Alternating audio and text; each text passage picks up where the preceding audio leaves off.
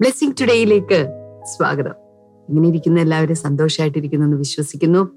Blessing today programme ഓർക്കുമ്പോൾ സത്യത്തിൽ കർത്താവിനെ സ്തുതിക്കുകയാണ്. കാരണം അവൻ ചെയ്തുകൊണ്ടിരിക്കുന്ന അവൻ്റെ നന്മകൾ, അവൻ്റെ പ്രവൃത്തികൾ, അത്ഭുതകരമായിട്ടുള്ള കാര്യങ്ങൾ, ഇതിനൊക്കെ എങ്ങനെയാണ് നന്ദി പറയുക എന്നുള്ളത് സത്യം പറഞ്ഞാൽ അറിയില്ല. നിങ്ങളെ ഓരോരുത്തരെയും നൽകിയത്, കാണാൻ സാധിച്ചത്, നിങ്ങളോടുകൂടെ സമയം ചിലവഴിക്കാൻ സാധിച്ചത്, ഇതൊക്കെ ദൈവരാജ്യത്തിനകത്ത് ദൈവം നമുക്ക് ഓരോരുത്തർക്കും നൽകിയിട്ടുള്ള ഭാഗ്യമാണ്. ഹല്ലേലൂയ. അല്പനിമിഷങ്ങൾ ഞാൻ കർത്താവിനെ സ്തുതിക്കുകയാണ് അത് ഓർത്തിട്ട്. കർത്താവിൻ്റെ നാമം പകർന്ന തൈലം പോലെയുള്ള അവിടുത്തെ നാമം, എത്ര മനോഹരമായിട്ടുള്ള നാമം. ഹല്ലേലൂയ. ആ നാമത്തെ ഉയർത്തുകയാണ്. Thank you Lord, thank you Jesus. കർത്താവ് വലിയ കാര്യങ്ങൾ നമ്മുടെ നടുവിൽ ഇന്നും ഈ എപ്പിസോഡിലൂടെ ചെയ്യാനായിട്ട് പോവുകയാണ്. തുടർന്ന് അനുഗ്രഹിക്കപ്പെട്ട സന്ദേശമൊക്കെ കേൾക്കും നിങ്ങൾ. പക്ഷെ അതിനു മുമ്പ് ഈ ഒരു എപ്പിസോഡ് നമുക്ക് സാധ്യമാക്കി തീർത്തതിന്റെ സാമ്പത്തിക സഹായികൾ എന്ന് പറയുന്നത്, ആദ്യത്തേത് ഒരു കീ സ്പോൺസറാണ്, മുംബൈയിൽ നിന്ന് ജോർജ് ജോൺ ആണ്. ഇന്ന് ജോർജ് ജോണിന്റെ എഴുപത്തിരണ്ടാമത്തെ ജന്മദിനമാണ്. Happy birthday George John uncle. കർത്താവ് ധാരാളമായിട്ട് അങ്കിളിനെ അനുഗ്രഹിക്കട്ടെ. നമ്മൾ ഒരുമിച്ച് ചേർന്ന് പ്രാർത്ഥിക്കുകയാണ്. കർത്താവെ, ജോർജ് ജോൺ അങ്കിളിനെ അനുഗ്രഹിച്ച് പ്രാർത്ഥിക്കുന്നു. കർത്താവിന്റെ കൃപ അധികമായിട്ട് തന്റെ മേൽ പകരണമേ. ഭവനത്തിലെ എല്ലാവർക്കും ദൈവികമായിട്ടുള്ള സംരക്ഷണം, ദൈവിക അനുഗ്രഹങ്ങൾ, ദൈവിക കൃപ ഉണ്ടാകട്ടെ എന്ന് ഞങ്ങൾ പ്രാർത്ഥിക്കുന്നു. എല്ലാവിധമായിട്ടുള്ള ദൈവികമായ സംരക്ഷണവും അനുഗ്രഹങ്ങളും ഒരിക്കൽ കൂടെ ഞങ്ങൾ ഇപ്പോൾ തന്റെ മകനിൽ പകർന്ന് പ്രാർത്ഥിക്കുകയാണ്. കർത്താവേ ദൈവമേ, നീ അങ്ങനെ ചെയ്തതിനായി നന്ദി പറയും, യേശുവിന്റെ നാമത്തിൽ തന്നെ. ആമേൻ, ആമേൻ. ഇന്നത്തെ എപ്പിസോഡ് സ്പോൺസർ ചെയ്ത ജോർജ് ജോൺ അങ്കിളിനോടുള്ള പ്രത്യേകമായിട്ടുള്ള നന്ദി ഈ സമയത്ത് അറിയിക്കുകയാണ്. കർത്താവ് നിങ്ങളെ ധാരാളമായി ധാരാളമായി അനുഗ്രഹിക്കട്ടെ. തുടർന്ന് അനുഗ്രഹിക്കപ്പെട്ട സന്ദേശമാണ് നമ്മൾ കേൾക്കാനായിട്ട് പോകുന്ന. ഈ സന്ദേശം എനിക്കൊരു കാര്യം ഉറപ്പാണ്, നമ്മുടെ ജീവിതത്തിൽ ആകമാനം വലിയ വ്യത്യാസങ്ങൾ കൊണ്ടുവരാൻ, വലിയ അനുഗ്രഹങ്ങളിലേക്ക് നമ്മളെ കൊണ്ടെത്തിക്കുവാൻ ഈ സന്ദേശം ഇടയായിത്തീരും. വേഗത്തിൽ ഇന്നത്തെ സന്ദേശത്തിലേക്ക് നമുക്ക് കടക്കാം.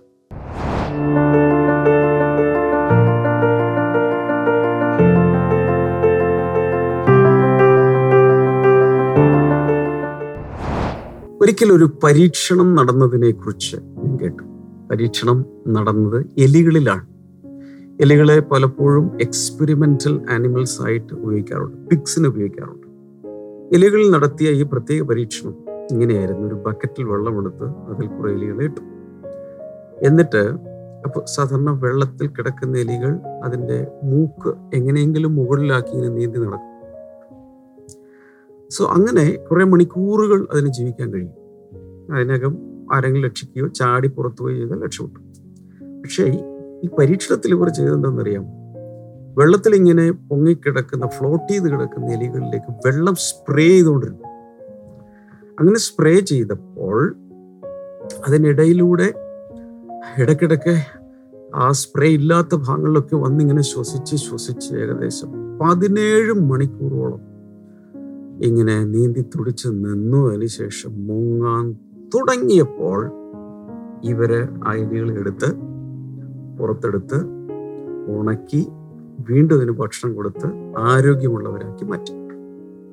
അതിനുശേഷം അവരെ വീണ്ടും ഇതുപോലെ തന്നെ ബക്കറ്റിലെ വെള്ളത്തിലിട്ടു, വീണ്ടും സ്പ്രേ ചെയ്യാൻ തുടങ്ങി.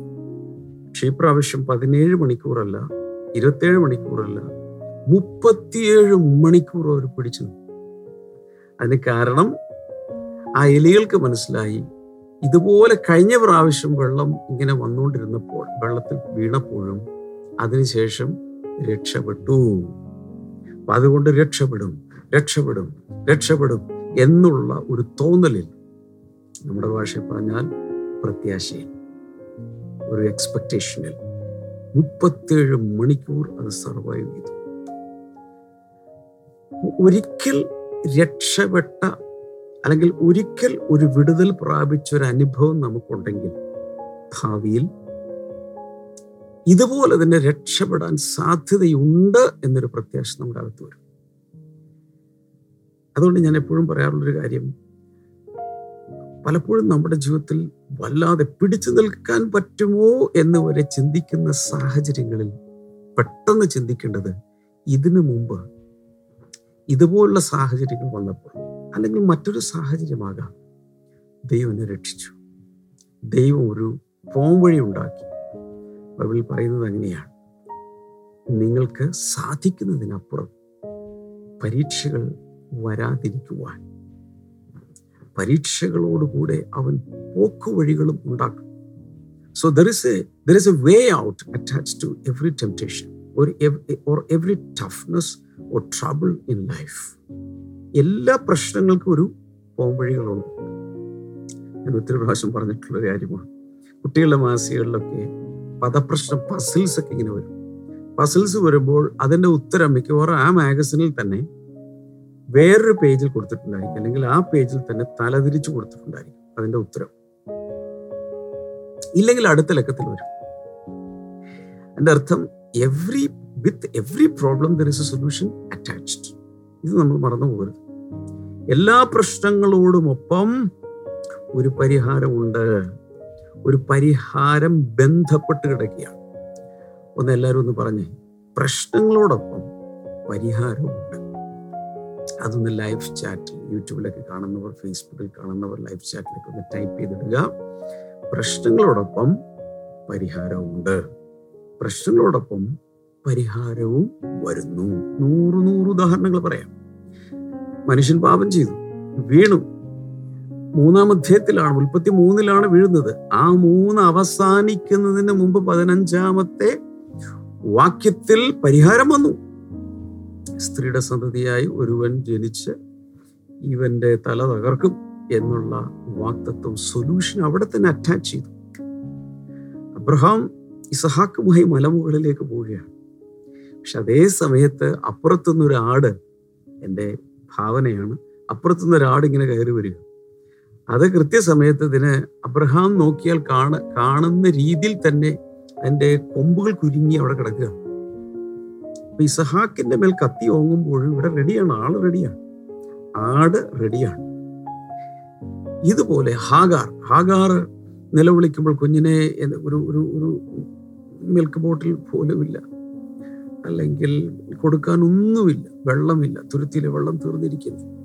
ഇങ്ങനെ ഉള്ളിൽ ഭയങ്കരമായി വേദനിക്കുമ്പോൾ അവിടെ ഉറവുണ്ടായിരുന്നു. അവിടെ കണ്ണ് തുറന്നപ്പോൾ ഉറവ് കണ്ടു. Take any person, any Bible character, any problem that is described in the pages of the Bible, along with a problem, there is a solution attached. എന്നാൽ പലപ്പോഴും ഒന്നിൽ നമുക്ക് ആ സൊല്യൂഷനിലേക്ക് പോകാൻ താല്പര്യമില്ല, അല്ലെങ്കിൽ അത് കാണാൻ കണ്ണുകൾ അടഞ്ഞിരിക്കുകയാണ്, അല്ലെങ്കിൽ വിശ്വസിക്കാൻ നമ്മൾ തയ്യാറല്ല. എലികളുടെ തല വളരെ ചെറുതാണ് കണ്ടു കാണും, അതിൻ്റെ അകത്തെ ബ്രെയിൻ അതിനേക്കാൾ ചെറുതാണ് കണ്ടു കാണും. ഒരു കപ്പലിൻ്റെ അത്രയും ഒരു പക്ഷേ ഇതിനകത്തിരിക്കുന്ന തലയിലുള്ള ബ്രെയിൻ ഉണ്ടാവും. നമുക്കൊക്കെ അതിനേക്കാൾ വലിയ തലയുണ്ട്. അല്പം കൂടെ ചിന്തിക്കാൻ കഴിവുള്ളവരാണ് നമ്മൾ. നമുക്കൊരു കാര്യം ചിന്തിക്കാം, ലോകചരിത്രത്തിൽ അനേകരെ പ്രശ്നങ്ങൾ വിടുവിച്ച ദൈവം എന്നെയും വിടുവിക്കും എന്ന് പറഞ്ഞു നെഞ്ചിലൊന്ന് കൈവച്ച് പറയും, അനേകരെ വിടുവിച്ച ദൈവം എന്നെയും വിടുവിക്കും. എന്റെ പ്രശ്നത്തിന് പരിഹാരമുണ്ട് പറ. ഇനി പരിഹാര എന്റെ പ്രശ്നത്തിന് ഒരു പരിഹാരവും ഇല്ല എന്നൊരാൾ ഉറച്ചു വിശ്വസിച്ചാൽ പിന്നെ ജീവിച്ചിരിക്കുന്നതിൽ അർത്ഥമില്ല. അങ്ങനെയുള്ളവരാണ് ആത്മഹത്യയിലേക്ക് നടന്നു നീങ്ങുന്നത്. പക്ഷെ അതിൻ്റെ ആവശ്യമുണ്ടോ? നമ്മുടെ കർത്താവ് സ്വർഗത്തിൽ സിംഹാസനത്തിൽ ഇരിക്കുന്നിടത്തോളം പ്രശ്നങ്ങൾക്ക് പരിഹാരമുണ്ട്. Praise God. ഓക്കെ, ഞാൻ ഈ കഴിഞ്ഞ ആഴ്ചയിൽ, അതിന് മുമ്പത്തെ ആഴ്ചയിലൊക്കെ, അതിന് മുമ്പൊക്കെ ഞാൻ സെഖരിയ പ്രവചനം ഒൻപതിൻ്റെ പന്ത്രണ്ടും ഒക്കെ ഇങ്ങനെ വായിച്ചുകൊണ്ടിരുന്നു. പല പ്രാവശ്യം ഞാനത് പറഞ്ഞുകൊണ്ടിരുന്നു. എന്നാൽ ഇന്ന് പതിനൊന്നൊന്ന് വായിച്ചു നോക്കാം. Zechariah nine eleven As for you, because the blood of my covenant with you, I'll free your prisoners from the waterless pit. മലയാളത്തിൽ പറയുന്നു, നീയോ നിന്റെ നിയമ നിയമരക്തം ഹേതുവായി ഞാൻ നിന്റെ ബദ്ധന്മാരെ വെള്ളമില്ലാത്ത കുഴിയിൽ നിന്ന് വിട്ടേക്കും. അതിനുശേഷമാണ് പന്ത്രണ്ടാമത്തെ വചനത്തിലാണ് Return to your fortress, you prisoners of hope. Even now, I announce that I will restore twice as much to you എന്ന് പറയുന്നത്. പ്രത്യാശയുള്ള ബദ്ധന്മാരെ കോട്ടയിലേക്ക് മടങ്ങി വരുവിൻ, ഞാൻ നിനക്ക് ഇരട്ടിയായി പകരം നൽകും എന്ന് ഞാൻ ഇന്ന് തന്നെ പ്രസ്താവിക്കുന്നു. കോണ്ടെക്സ്റ്റ് ഒക്കെ ഞാൻ അന്ന് പല പ്രാവശ്യം പറഞ്ഞെന്ന ഓർമ്മ, എങ്കിലും ഒന്ന് റിമൈൻഡ് ചെയ്യുക. എഴുപത് വർഷം ബാബിലോണിയരുടെ അടിമകളായിട്ട് ഇസ്രായേൽ ജനം കിടക്കുകയാണ്. എഴുപത് വർഷം ഇങ്ങനെ കിടക്കുന്ന സമയത്ത് നമ്മൾ ഒരു കാര്യം കൂടി ഓർക്കേണ്ടത്, ഈ ഇവർ പ്രവാസികളാണെങ്കിലും ക്യാപ്റ്റീവ്സ് ആണെങ്കിലും പണ്ട് ഈജിപ്തിൽ അടിമവേല ചെയ്തതുപോലെയുള്ള അടിമവേല ഇവിടെയില്ല. ഇവര് പലരും ബിസിനസ്സൊക്കെ ചെയ്ത് ആ ദേശത്ത് തന്നെ പ്രോസ്പർ ചെയ്ത് നല്ല നല്ല സെറ്റിൽമെന്റുകളൊക്കെ ആയി ജീവിക്കുക. പക്ഷെ മറ്റൊരു രാജ്യത്തിന് അടിമത്തത്തിലായി, ക്യാപ്റ്റീവ്സ് ആണെന്ന് മാത്രം. ഒരുപക്ഷെ സ്വന്തമായി അവർക്ക് പൗരത്വമോ പൗര പൗരാവകാശങ്ങളോ മൗലിക അവകാശങ്ങളോ ഒന്നും ചിലപ്പോൾ ഇല്ലായിരിക്കും. പക്ഷെ എങ്കിലും ജീവിത സാഹചര്യങ്ങൾ മോശമല്ല. സ്വന്തമായൊരു നാടില്ല, സ്വന്തം നാട് നഷ്ടപ്പെട്ടു. അവിടെ ജെറുസലേം പട്ടണവും ഇസ്രായേലിലെ പലതും തകർക്കപ്പെട്ടു, ദേവാലയം തകർക്കപ്പെട്ടു. ഇങ്ങനെ ഒരു സ്വന്തം നാടില്ലാത്തൊരു വേദന ഉണ്ടെങ്കിലും ബാബിലോണിൽ ഒരുവിധം നല്ല രീതിയിൽ അവർ ജീവിച്ചു വരികയാണ്. അപ്പോഴാണ് അന്നത്തെ സൈറസ് കോരശ് രാജാവ് ഒരു എഡിക്റ്റ് പുറപ്പെടുവിക്കുകയാണ്, എല്ലാവർക്കും അവരവരുടെ നാടുകളിലേക്ക് തിരിച്ചു പോകാം, ഇസ്രായേൽ ജനത്തിന് അവരുടെ നാട്ടിലേക്ക് തിരിച്ചു വരാം.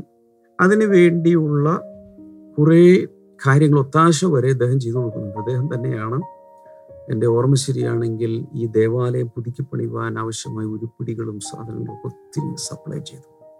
സോ ഈ കിങ് സൈറസ് ഇങ്ങനെ ഒരു എഡിക്റ്റ് പുറപ്പെടുവിച്ചു. അങ്ങനെ എഡിക്റ്റ് പുറപ്പെടുവിച്ചപ്പോൾ അത് തന്നെ പ്രത്യാശ നൽകുന്ന ഒന്നാണ്. രാജാവ് ഇപ്പോൾ അടിമകളായി പിടിച്ചുകൊണ്ടുവന്ന എല്ലാവരെയും തിരിച്ചുവിടുകയാണ്. ഇത് കൂടാതെ ആ സമയത്താണ് ഈ സെഖര്യാവിന്റെ പ്രവചന ദൂത് വരുന്നത്. സെഖര്യാവിന്റെ പ്രവചന ദൂത് ദൈവവചനത്തിന്റെ ഭാഗമാണ്. ഇന്ന് നമ്മൾ നമ്മൾ പറയുകയാണെങ്കിൽ വചനത്തിൽ എഴുതിയിരിക്കും. അന്നത് പ്രവചനമായി നേരിട്ട് ഇസ്രായേൽ മക്കൾക്ക് കിട്ടിയതാണ്. അത് റെക്കോർഡ് ചെയ്യപ്പെട്ടതാണ് ഇന്ന് വചനമായി മാറിയിരിക്കുന്നത്. ചുരുക്കി പറഞ്ഞ വചനത്തിൽ പ്രവചനത്തിൽ ദൈവം ഒരു വാഗ്ദത്തം നൽകുന്നു, നിങ്ങളെ ഞാൻ ഇതിൽ നിന്ന് വിടുവിക്കും. അപ്പോൾ അവിടെ പറഞ്ഞിരിക്കുന്ന അതൊന്ന് ശ്രദ്ധിച്ചു നോക്കി, നീയോ നിന്റെ നിയമരക്തം ഹേതുവായി because of the blood covenant ഞാൻ നിന്റെ ബദ്ധന്മാരെ വെള്ളമില്ലാത്ത കുഴിയിൽ നിന്ന് വിട്ടയക്കും. എന്തുകൊണ്ട് ഈ കുഴി എന്ന് പറയുന്നത്? വെള്ളമില്ലാത്ത കുഴിയിൽ നിന്ന് വിട്ടയക്കും എന്നാണ് ഇവിടെ പറഞ്ഞിരിക്കുന്നത്. അതിനുശേഷമാണ് പ്രിസണേഴ്സ് ഓഫ് വാർ എന്ന അടുത്തതിൽ പറയുന്നത്. അന്നത്തെ കാലത്ത് ശരിക്കും പ്രിസണേഴ്സിന് ഇട്ടുകൊണ്ടിരുന്നത്, നമ്മുടെ കാലത്ത് നമ്മുടെ സബ് ജയിലോ ഇതുപോലുള്ള പല തിഹാർ ജയിലിലൊക്കെ ഉള്ളതുപോലെ, ചുറ്റും വളരെ ഉയർന്നൊരു മതിലും ഒരുപക്ഷെ അതിന് മുകളിൽ കുപ്പിയുടെ ചില്ലുകളോ ഗ്ലാസുകളോ അല്ലെങ്കിൽ കൂർത്ത എന്തെങ്കിലും സാമഗ്രികളോ ഇലക്ട്രിക് ഫെൻസിങ്ങോ ആയിട്ട് അകത്ത് ബിൽഡിങ്ങുകൾ, അതിൽ സെല്ലുകൾ. ഒരുപക്ഷെ ആൻഡമാൻ ആൻഡമാൻ നിക്കോബാർ ഐലൻഡ്സിലൊക്കെ പോകുന്ന സമയത്ത് അവിടെ സെല്ലുലാർ ജയിൽ പോയി കാണാൻ പറ്റും. അവിടെയാണ് ഈ സ്വാതന്ത്ര്യ സമര സേനാനികൾ പലരെയും ഇങ്ങനെ ഇട്ടുകൊണ്ടിരുന്ന സെല്ലുകൾ അവിടെ പോയി കാണാം. അതുകൂടാതെ തൂക്കിലേറ്റാനുള്ള ആ ഒരു സാധനം അവിടെയുണ്ട്. തൂക്കിൽ ഏറ്റിയ ശേഷം ബ്ലഡ് ഒഴുക്കിക്കളയാനും അതുപോലെ വേണമെങ്കിൽ ഡെഡ് ബോഡി തന്നെ കടലിലേക്ക് തള്ളാനും ഒക്കെയുള്ള സംവിധാനമൊക്കെ ഇന്ന് അവിടെ മോഡലൊക്കെ ഇരിപ്പുണ്ട്. അന്നത്തെ കാലത്ത് ഇങ്ങനെ ഒരു ജയിലല്ല. നമ്മൾ കാരാഗൃഹത്തിൽ വീണു എന്നൊക്കെ പറഞ്ഞ് ചിന്തിക്കുമ്പോൾ പ്രധാനമായും ഈ ജയിലുകൾ അണ്ടർഗ്രൗണ്ടിലാണ്, മണ്ണിനടിയിലാണ്. അതിലെ ഏറ്റവും സിമ്പിളായിട്ടുള്ള ജയിൽവാസം എന്ന് പറയുന്നത് ഒരു കുഴി കുഴിച്ചിട്ട് അതിൽ വെള്ളം ഉണ്ടാവില്ല, അതിലേക്ക് ഈ ആളെ പിടിച്ചിടും, മുകളിൽ ഒരു കല്ലും എടുത്ത് വയ്ക്കും. That's all. നോർമലി സംഭവിക്കുന്നത് അങ്ങനെയുള്ള പലരും അതിൽ കിടന്ന് പട്ടിണി കിടന്ന് വെള്ളവുമില്ല ഭക്ഷണമില്ലാതെ അവിടെ കിടന്നു മരിക്കും. ചിലപ്പോൾ അദ്ദേഹത്തോട് ബന്ധപ്പെട്ട ആരെങ്കിലുമോ കരുണയുള്ള നാട്ടുകാരോ ഒക്കെ ഈ മൂടി ഇടയ്ക്ക് മാറ്റി എന്തെങ്കിലും ഭക്ഷണം എറിഞ്ഞിട്ട് കൊടുക്കും. ജോസഫ് വീണത് ഓർക്കുന്നുണ്ടോ? അതിൽ നിന്നാണ് പിന്നെ റൂബേൻ തന്നെ കയറ്റി ഇസ്മായിലിന്റെ കച്ചവടക്കാർക്ക് വിറ്റുകൊടുത്ത് വിറ്റ് കളഞ്ഞു. ഇവിടെ നിന്റെ ബദ്ധന്മാരെ, നിന്റെ തടവുകാരെ, നിന്റെ പ്രിസണേഴ്സിനെ വെള്ളമില്ലാത്ത കുഴിയിൽ നിന്ന് വിട്ടയക്കും എന്ന് പറയുമ്പോൾ പെട്ടെന്ന് നമ്മൾ ഓർക്കേണ്ടത് എന്തിനെ കുറിച്ചാണ്? അന്നത്തെ കാലത്തെ ജയിൽവാസത്തെ കുറിച്ചാണ്. അതിങ്ങനെ ഒരു അനാലജിയായി പറഞ്ഞിട്ടുണ്ടെങ്കിൽ ഒരിക്കലും അങ്ങനെയല്ല അവർ ജീവിച്ചിരുന്നത്. എല്ലാവരും ഇങ്ങനെ കുഴി കിടക്കുന്നൊന്നുമല്ല. പക്ഷെ അവരൊരു തടവിലാണ്, ക്യാപ്റ്റീവ്സാണ്. അവർക്ക് സ്വന്തം നാടില്ല, സ്വന്തം ദേവാലയമില്ല, സ്വന്തം ആരാധന, സ്വാതന്ത്ര്യമില്ല. ഇതൊന്നുമില്ലാത്ത ഒരു സ്ഥലത്ത് അവരിങ്ങനെ കിടക്കുക. ശ്രദ്ധിച്ചു കേൾക്കണേ, ദൈവത്തിൻ്റെ വാഗ്ദത്തം വരികയാണ്. ഇതുപോലെ അടിമത്തത്തിൽ കിടക്കുന്ന നിങ്ങളെ നിന്റെ നിയമരക്തം ഹേതുവായി ഞാൻ നിന്റെ ബദ്ധന്മാരെ വെള്ളമില്ലാത്ത കുഴിയിൽ നിന്ന് വിട്ടയക്കും. എന്നിട്ടാണ് പറയുന്നത്, പ്രത്യാശയുള്ള ബദ്ധന്മാരെ കോട്ടയിലേക്ക് മടങ്ങി വരുവിൻ, ഞാൻ നിനക്ക് ഇരട്ടിയായി പകരം നൽകുമെന്ന് ഞാൻ ഇന്ന് തന്നെ പ്രസ്താവിക്കുന്നു. കുഴിയിൽ കിടക്കുന്ന ഒരു തടവ് പുള്ളിക്ക് ഏകദേശം ഈ കുഴിയിലാണെങ്കിൽ ഇനി അല്ലാത്ത ടൈപ്പ് ചില ഡഞ്ചൻസ് ഉണ്ട്. അവിടെ അവരെ കൊല്ലാൻ വേണ്ടിയിട്ടല്ല, ചങ്ങലയിലൊക്കെ ഇട്ട്, ഇപ്പോൾ യേശുവിനെയും പത്രോസിനെയും യോഹന്നാനെയും ഒക്കെ ഇട്ട തടവറ ഇന്ന് അവിടെ ചെന്നാൽ കയ്യഫാവിൻ്റെ വീടിൻ്റെ താഴെയായിട്ട് ജെറുസലേമിൽ അണ്ടർഗ്രൗണ്ടിൽ കാണാം. അത് ഭൂമിയുടെ അടിയിൽ സെല്ലുകൾ പോലെ, മുറികൾ പോലെ വെട്ടിയെടുത്തിട്ട് ഭിത്തികളിലൊക്കെ ചില ഹുക്കുകളിട്ട് ആ ഹുക്കുകളിലേക്ക് കൈകാലുകൾ ചെയിൻ ചെയ്യും, ചങ്ങലയോ എന്തെങ്കിലുമൊക്കെ കൊണ്ട് കെട്ടിയിടും. അങ്ങനെയാണ് യേശുവിനെ ഇട്ടത്, ഒരു രാത്രി അവിടെ കിടന്നു. അങ്ങനെയാണ് പത്രോസിനെ ഇട്ടത്. എന്നാൽ ഇവിടെ നിങ്ങൾ കുഴികളിൽ നിന്ന് വിടുവിക്കപ്പെടും വിടുവിക്കും എന്ന് പറയുമ്പോൾ ഇതല്ലാത്ത ചില കുഴികളാണ്, വെള്ളമില്ലാത്ത കുഴികൾ. എന്ന് വെച്ചാൽ ജീവിച്ചിരിക്കുമ്പോൾ തന്നെ ഒരു ശവസംസ്കാരം അങ്ങ് അവാർഡ് ചെയ്യുന്നത് പോലെ, ആ രീതിയിലുള്ള പ്രത്യാശയില്ലാതെ കിടക്കുന്ന കുഴികൾ, അതിൽ നിന്നും ഞാൻ നിങ്ങളെ വിട്ടയക്കും. പരിശുദ്ധാത്മാവ് ശക്തമായി ഇന്ന് ഈ മോർണിംഗ് ഗ്ലോറി കേട്ടുകൊണ്ടിരിക്കുന്നവരോട് പറയുന്നത് ശ്രദ്ധിക്കുക. ഇനി അഥവാ എനിക്കൊരു പ്രത്യാശ കിട്ടി, കഴിഞ്ഞ നാളുകൾ വിടുവിച്ചതുപോലെ, കഴിഞ്ഞ പ്രാവശ്യം രക്ഷപ്പെട്ടതുപോലെ ഞങ്ങളെ ഈ ബക്കറ്റിലോട്ട് ഇട്ടവർ ഞങ്ങളെ രക്ഷിക്കുമെന്നുള്ള പ്രത്യാശ വന്നപ്പോൾ അവർ വീണ്ടും പിടിച്ചു നിന്നു, പതിനേഴിന് മുപ്പത്തേഴ് മണിക്കൂർ നിന്നു.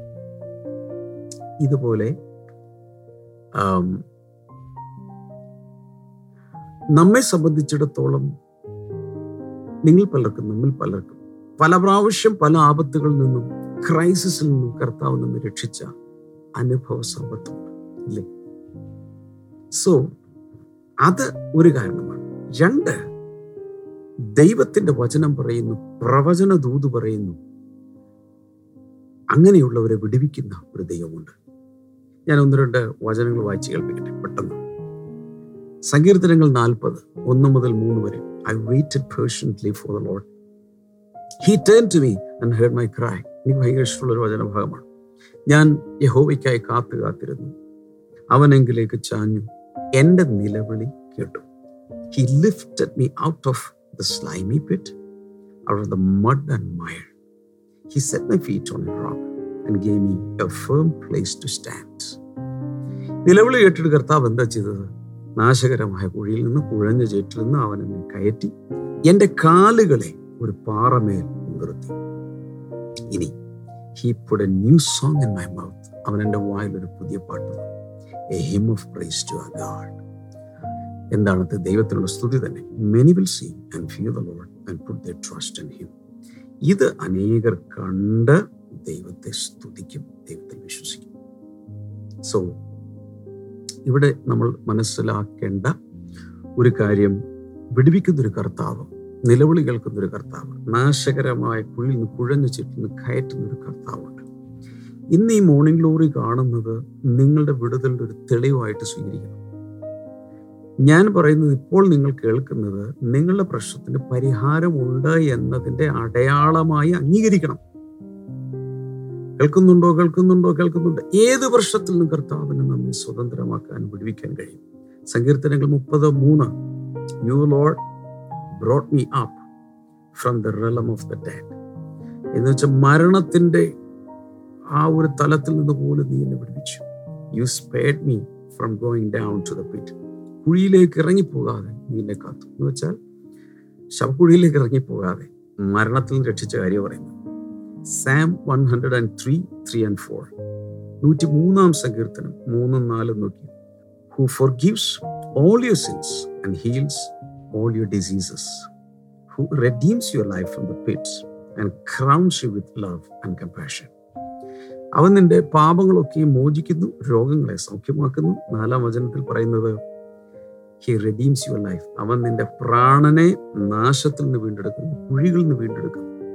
എന്ന് മാത്രമല്ല, ദയയും കരുണയും അല്ലെങ്കിൽ സ്നേഹവും മനസ്സിലെയും കൊണ്ട് അവൻ കിരീടമണിയിക്കുന്നു.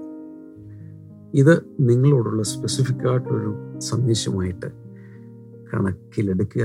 ഇന്ന് നിങ്ങൾ ഇറങ്ങിപ്പോയിരിക്കുന്ന കുഴികളിൽ നിന്നും, പ്രശ്നങ്ങളിൽ നിന്നും, കെട്ടുപിണഞ്ഞ പ്രയാസങ്ങളിൽ നിന്നും വിടുവിക്കുന്നൊരു ദൈവം ഉണ്ട് ഉണ്ടെന്ന് പറഞ്ഞുകൊണ്ട് നമുക്കിതൊരു സാക്ഷ്യം കേൾക്കാം.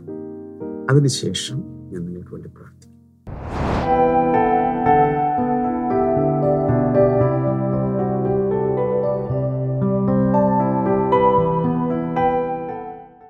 എൻ്റെ പേര് കുഞ്ഞോളെന്നാണ്. താൻ കോട്ടയത്തു നിന്നാണ് വരുന്നത്. താനൊരു ആശാ വർക്കറാണ്. കഴിഞ്ഞ മെയ് മാസത്തിൽ കഴിഞ്ഞ മാസം മെയ് മാസത്തിൽ തനിക്ക് അതിശക്തമായ നെഞ്ചുവേദന വന്നു. അതിങ്ങനെ പറയുന്നത് തനിക്ക് ഇടയ്ക്ക് അതിങ്ങനെ വരാറുണ്ട്. പക്ഷെ ഈ പ്രാവശ്യം വന്ന് ഇത്തിരി ശക്തിയായിട്ടുള്ള വേദനയായിരുന്നു. അത് മുഖാന്തരം താൻ നേരെ ഡോക്ടറെ കാണിച്ചില്ല, നേരെ താൻ പോയി ഇ സി ജി എടുത്തു. ആ ഇ സി ജിയുമായിട്ട് താൻ വർക്ക് ചെയ്യുന്ന ഹെൽത്ത് സെന്ററിലെ ഡോക്ടറെ കൊണ്ടുചെന്ന് കാണിച്ചു.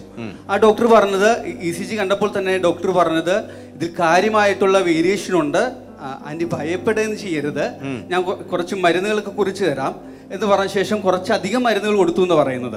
അതിനുശേഷം ഇത് വെച്ചുകൊണ്ടിരിക്കരുത്, അടുത്ത ദിവസം തന്നെ മെഡിക്കൽ കോളേജിലെ കൊണ്ടുപോയത് ട്രീറ്റ് ചെയ്യണമെന്ന് പറഞ്ഞു. താൻ തിരിച്ച് മെഡിക്കൽ കോളേജിലേക്ക് തന്നു ചെന്നു.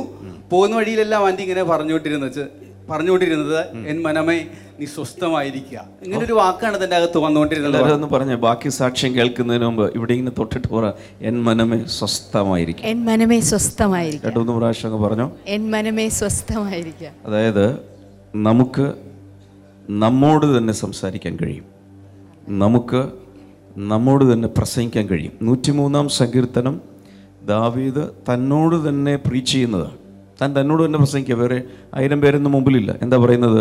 എൻ മനമേ യഹോവയെ വാഴ്ത്തുക. അവരവരോട് തന്നെയാണ് പറയുന്നത്, എൻ്റെ സർവാന്തരംഗവുമേ അവൻ്റെ വിശുദ്ധ നാമത്തെ വാഴ്ത്തുക. എന്നിട്ട് പറയുന്നത്, അവൻ്റെ ഉപകാരങ്ങൾ ഒന്നും മറക്കരുത്. ആരോടാ പറയുന്നത്? ഭാര്യയോടല്ല, അവരവരോട് പറയുക. ഒന്നുകൂടി ഇവിടെ ടച്ച് ചെയ്തിട്ട് പറഞ്ഞ്, എൻ മനമേ സ്വസ്ഥമായിരിക്കുക, എൻ മനമേ സ്വസ്ഥമായിരിക്കുക. ബാക്കി കഥ തുടർന്ന് താൻ മെഡിക്കൽ കോളേജിലേക്ക് ചെന്നു. അവിടെ ഒത്തിരി ചെക്കപ്പ് എല്ലാം ചെയ്തു. അവിടെ ചെക്കപ്പ് ചെയ്ത് കഴിഞ്ഞപ്പോൾ കണ്ട കാര്യം, ഏകദേശം ഒരു മാസത്തെ മരുന്നെല്ലാം അവർ കുറിച്ച് കൊടുത്തു. ഇത് കഴിച്ചിട്ട് തിരിച്ചു എല്ലാം പറഞ്ഞു. അതിനിടയ്ക്ക് താൻ എക്കോ ടെസ്റ്റ് ചെയ്തു, ടി എം ടി ടെസ്റ്റ് ചെയ്തു, ട്രെഡ്മിൽ ടെസ്റ്റ് എല്ലാം ചെയ്തു. അതിലെല്ലാം പ്രശ്നവും ഉണ്ടായിരുന്നില്ല. ഓക്കെ, ഇതൊക്കെ കണ്ടു കഴിഞ്ഞപ്പോൾ താൻ ആദ്യം കാണിച്ചിരുന്ന ഡോക്ടർ പറഞ്ഞത്, ഇല്ല, അങ്ങനെ വരാനായിട്ട് ഒരു സാധ്യതയില്ല, തനിക്ക് സാരമായ പ്രശ്നങ്ങളുണ്ടെന്ന് തന്നെ പറഞ്ഞത്. ഓക്കെ, പക്ഷെ അത്ഭുതം എന്ന് പറയട്ടെ, ആ പ്രാർത്ഥനയിൽ കർത്താവ് തന്നെ സൗഖ്യമാക്കി. അങ്ങനെ ഒരു വേദന തനിക്ക് പിന്നീട് വന്നിട്ടില്ല, യാതൊരു പ്രശ്നമില്ല എന്ന് പറയുന്നത്. ആദ്യം കാണിച്ച ഡോക്ടർ പറഞ്ഞു, ഇല്ല, തനിക്ക് ഇതിലെന്തോ കാര്യമായ പ്രശ്നമുണ്ട്, ഹാർട്ടിന് സംബന്ധമായിട്ടുള്ള സാരമായ തകരാറുകളുണ്ട് എന്നെല്ലാം പറഞ്ഞ് ആ ഡോക്ടർ കൊണ്ട് ചെന്ന് എന്ത് ചെയ്തു, എക്കോ ടെസ്റ്റും ടി എം ടി ടെസ്റ്റും ആ ഡോക്ടർ ചെയ്യിച്ചു. അതിലെല്ലാം കർത്താവ് അത്ഭുതം ചെയ്ത് ഒരു കുഴപ്പമില്ലെന്നാ പറയുന്നത്. ഡോക്ടർ പറഞ്ഞു, ചേച്ചി ഞാൻ തമാശ പറയല്ല, ചേച്ചിക്ക് വേരിയേഷൻ ഉണ്ടെന്ന് പറഞ്ഞു. ഒരു കൈ ഗുളിക സിസ്റ്റർ എന്നോട് പറഞ്ഞു, ആൻറ്റി ഇത് കണ്ടുകൊണ്ട് പേടിക്കരുതെന്ന് പറഞ്ഞു. ചേച്ചി ഇത് കണ്ടുകൊണ്ട് പേടിക്കരുത്, മരുന്ന് കഴിച്ചോളാൻ പറഞ്ഞു. പിന്നെ ഒരു ടെസ്റ്റും കൂടെ ഉണ്ട്, അത് പോയി ചെന്ന് എടുത്തിട്ട് എന്നെ വിളിക്കണമെന്ന് ഡോക്ടർ പറഞ്ഞു. എനിക്ക് മെസ്സേജ് ഇട്ടാൽ മതി എന്ന് പറഞ്ഞു. ഞാൻ അതിയൊന്ന് എടുത്തു കഴിഞ്ഞപ്പം പിന്നെ റാണീനെ വിളിച്ചു, കുഴപ്പമൊന്നുമില്ല റാണി, ഇങ്ങനെ ഞാൻ പോവാണ് എന്ന് പറഞ്ഞു. അപ്പോൾ അവരൊന്നേരം പ്രാർത്ഥിച്ചു. അത് കഴിഞ്ഞപ്പോഴത്തേക്ക് ഞാൻ ചെന്ന് നോക്കിയപ്പോൾ ഒരു കുഴപ്പമില്ല, ബ്ലഡിന് ഒരു കുഴപ്പമില്ല. അപ്പോൾ എന്നോട് പറഞ്ഞു, അത് കുഴപ്പമില്ല ആൻറ്റി, എന്നത് ശരിക്കും വേരിയേഷൻ ഉള്ളത് ആൻറ്റി, നാളെ മെഡിക്കൽ കോളേജിന് പൊക്കോളാൻ പറഞ്ഞു. അവിടെ ചെന്ന് മെഡിക്കൽ കോളേജ് നോക്കിയപ്പോഴത്തേക്കും ഒരു കുഴപ്പമില്ല. അത് കഴിഞ്ഞ് പിന്നെ ഡോക്ടറിന് പിന്നെ സമ്മതം അല്ലാഞ്ഞിട്ട് എന്നോട് പറഞ്ഞ് ടി എം ടി ചെയ്യാൻ പറഞ്ഞു. നമ്മുടെ ഈ ഹെൽത്ത് സെന്ററിലെ ഡോക്ടർ പറഞ്ഞ് ടി എം ടി ചെയ്യണമെന്ന് പറഞ്ഞു. അവിടെ ചെന്ന് ടി എം ടി ചെയ്തു, എക്കോ എടുത്ത്, അന്നേരമൊന്നും ഒരു കുഴപ്പമില്ല. ഫസ്റ്റ് ടൈം ഞാൻ ഒരു കാര്യം എല്ലാവരോടും പറയാം, രണ്ട് ടെസ്റ്റുകൾക്കിടയ്ക്ക് മിറക്കിൾ നടക്കും. ദൈവമക്കൾക്കുള്ളൊരു അവകാശമാണ്. പക്ഷെ പിന്നീട് നമ്മൾ സംശയിക്കുന്നത്, ഡോക്ടറെ സംശയിക്കും, മെഷീനെ സംശയിക്കും, ടെസ്റ്റ് ചെയ്യുന്ന ഉപകരണങ്ങളെ സംശയിക്കും. പക്ഷെ ദൈവത്തിൻ്റെ പ്രവൃത്തി ഇതിനകത്ത് വെളിപ്പെടും. പക്ഷെ ഇതിനകത്ത് എനിക്കൊരു പ്രഖ്യാപനം നടത്തണമെന്നുണ്ട്. ഇത് കേൾക്കുന്ന എല്ലാവർക്കും വിശ്വസിക്കാമെങ്കിൽ ഒരു ഹെൽത്തി ഹാർട്ട് തരാൻ കർത്താവിന് കഴിയും. ആരോഗ്യമുള്ളൊരു ഹൃദയം ആർക്കെങ്കിലും വേണോ? അവിടെ ഒന്ന് കൈവച്ചിട്ട് പറ, എൻ മനമേ സ്വസ്ഥമായിരിക്കുക, എൻ മനമേ സ്വസ്ഥമായിരിക്കുക. ഒരു കാര്യം കൂടി പറഞ്ഞേക്കാം, നമുക്ക് രണ്ട് ഹൃദയമുണ്ട്. ഒന്നെന്ന് പറയുന്നത് ഈ പമ്പ്, അടിക്കൊണ്ടിരിക്കുന്ന പമ്പ്. അതുകൂടെ അതൊരു സ്പിരിച്വൽ ഹാർട്ടുണ്ട്. ആ സ്പിരിച്വൽ ഹാർട്ടിൽ നമ്മൾ അഖിലാണ്ടത്തിൻ്റെ നിർമ്മാതാവിനെ കൊണ്ട് നടക്കുന്നവരാണ്. അവിടേക്കാണ് നമ്മൾ ഹൃദയം കൊണ്ട് വിശ്വസിക്കുകയും വായ് കൊണ്ട് ഏറ്റുപറയുകയും ചെയ്ത് ലോകത്തിൻ്റെ രക്ഷകനെ സിംഹാസനത്തിൽ അവിടെ ഇരുത്തിയിട്ടുണ്ട്. അതുകൊണ്ട് മാംസത്തിൻ്റെ ഹൃദയത്തിൻ്റെ സംരക്ഷണം കൂടെ ഈ കാർഡിയോളജിസ്റ്റ് ചെയ്തോളും. ചേർന്ന് പ്രാർത്ഥിക്കും. കർത്താവേ, ഇന്ന് പ്രവർത്തിക്കുന്ന ദൈവം, അത്ഭുതങ്ങൾ എന്നും ചെയ്യുന്ന കർത്താവിൻ്റെ കൈകളിലേക്ക് ഓരോരുത്തരെ സമർപ്പിക്കും. യേശുവിൻ്റെ നാമത്തിൽ ഒരു വലിയ വിടുതൽ ഉണ്ടാകട്ടെ, ഉണ്ടാകട്ടെ, ഉണ്ടാകട്ടെ. കർത്താവിൻ്റെ അത്ഭുതം നടക്കട്ടെ എന്ന് ഞാൻ പ്രാർത്ഥിക്കും. രോഗികളെ യേശുവിൻ്റെ നാമത്തിൽ സൗഖ്യമാകട്ടെ. പുകവലിയിൽ നിന്നും ചിലർ ഈ സമയത്ത് രക്ഷപ്പെടുന്നു. കഴുത്തിൻ്റെ വേദന, തിരിക്കാൻ പോലും പറ്റാത്ത രീതിയിലുള്ള വേദന കർത്താവ് എടുത്തു മാറ്റുന്നു. ഒരു സർജറി ചെയ്യാനുള്ള ഒരു സ്ലിപ്പുമായിട്ടിരിക്കുന്ന ഒരാൾ എന്തോ ഒരു സർജറി പറഞ്ഞിരിക്കുകയാണ്. ഭയങ്കരമായ പേടിയുണ്ടായിരുന്നു. എന്നാൽ ആ സർജറിയെ തന്നെ കർത്താവ് എടുത്ത് മാറ്റുകയാണ്. വിശ്വസിക്കുക, അകത്ത് വിശ്വസിച്ചാൽ അത് സംഭവിക്കും. Thank you Jesus. നട്ടലിൻ്റെ രോഗങ്ങൾ സൗഖ്യമാകട്ടെ. മക്കളില്ലാത്തവർക്ക് മക്കളുണ്ടാകട്ടെ. ഈ സമയത്ത് കർത്താവ് ജനങ്ങളെല്ലാം അനുഗ്രഹിച്ച് പ്രാർത്ഥിക്കുന്നു. കർത്താവ്, നീ പ്രാർത്ഥന കേട്ടതിനായി നന്ദി. യേശുവിൻ്റെ നാമത്തിൽ ആമേൻ. ഇന്നത്തെ മോർണിംഗ് ഗ്ലോറി കണ്ടതിന് എല്ലാവർക്കും നന്ദി പറയുന്നു. ഈ മോർണിംഗ് ഗ്ലോറിയെ നിങ്ങൾക്ക് സ്പോൺസർ ചെയ്യാം. ബ്ലെസ്സിംഗ് ടുഡേ പല പ്രോജക്റ്റുകളിൽ നിങ്ങൾക്ക് പങ്കാളികളാകാം. നാളെ നമുക്ക് വീട്ടിൽ കാണാം. God bless you. ബൈ.